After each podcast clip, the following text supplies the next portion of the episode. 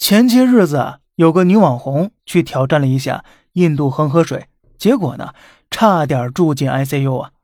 当时这位女网红啊，可是捏紧鼻子，闭着眼，仅仅在恒河水里静静的待了一下。好家伙，上岸不过一小时就觉得不对劲儿了，她感到疼痛，一路从鼻子蔓延到喉咙深处，最后呢，直到床上躺了两天，这才缓过气来，发了一条推文报平安。她说：“我还活着。”那么这恒河水到底有多脏呢？那不是脏啊，可能啊是恐怖啊！各位，工业废水往里面排，生活垃圾充斥河面，每天成千上万印度人在恒河中洗澡漱口，这些根本不算什么。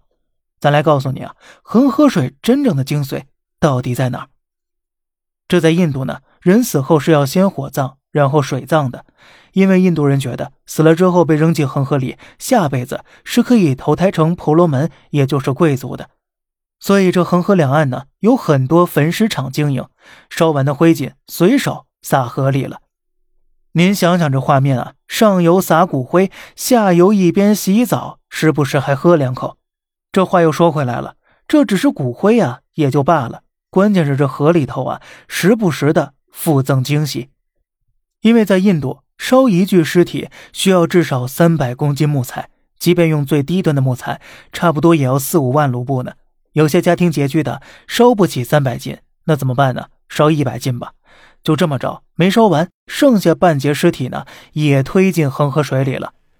还有因为新冠死的，各种病毒毒死的各种尸体，为了方便节省成本，每年有不少被直接丢进恒河里面。所以网上有句玩笑话。恒河中啊，病毒那程度，埃博拉进去都排不上号呢。不过最令人目瞪口呆的，还不是这些尸体病毒。说出来你可能不信呢。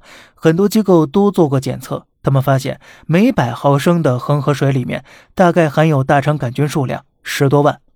可是世卫组织公布的安全线则是五百。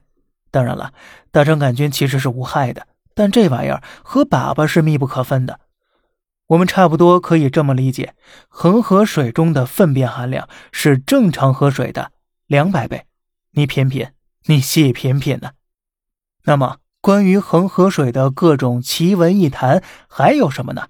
咱们下期接着聊。好了，这里是小胖侃大山，每天早上七点与你分享一些这世上发生的事儿。观点来自网络，咱们下期再见，拜拜。